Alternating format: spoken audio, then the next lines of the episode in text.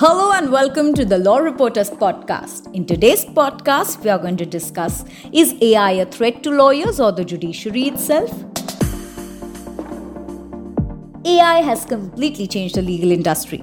Many argue that it poses a danger to attorneys since AI can carry out activities like research and document reviews more efficiently and accurately. It prompts questions about the demand for human attorneys in the future. AI can process data, it can recognize trends, forecast results, and come up with legal tactics. This could interfere with legal thinking and judgment, possibly weakening the function of judges.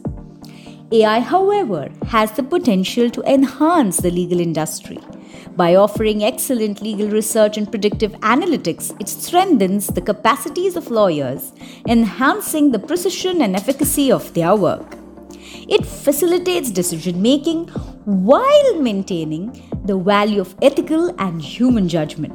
AI disrupts certain aspects but does not replace the human element.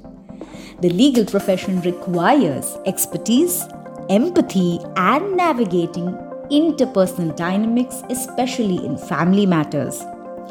Judges' responsibility include considering nuanced aspects of each case. So, is AI a threat? The answer is nuanced. While it disrupts, AI can also be a valuable tool that enhances lawyers' ability and supports the judiciary in delivering justice effectively. So, what do you think? Do let us know in the comments below. Until then, stay tuned with us on the Law Reporters podcast. Thank you for tuning in today and join us next time as we continue to explore the fascinating intersection of law and technology. Stay tuned with the TLR podcast. Thank you.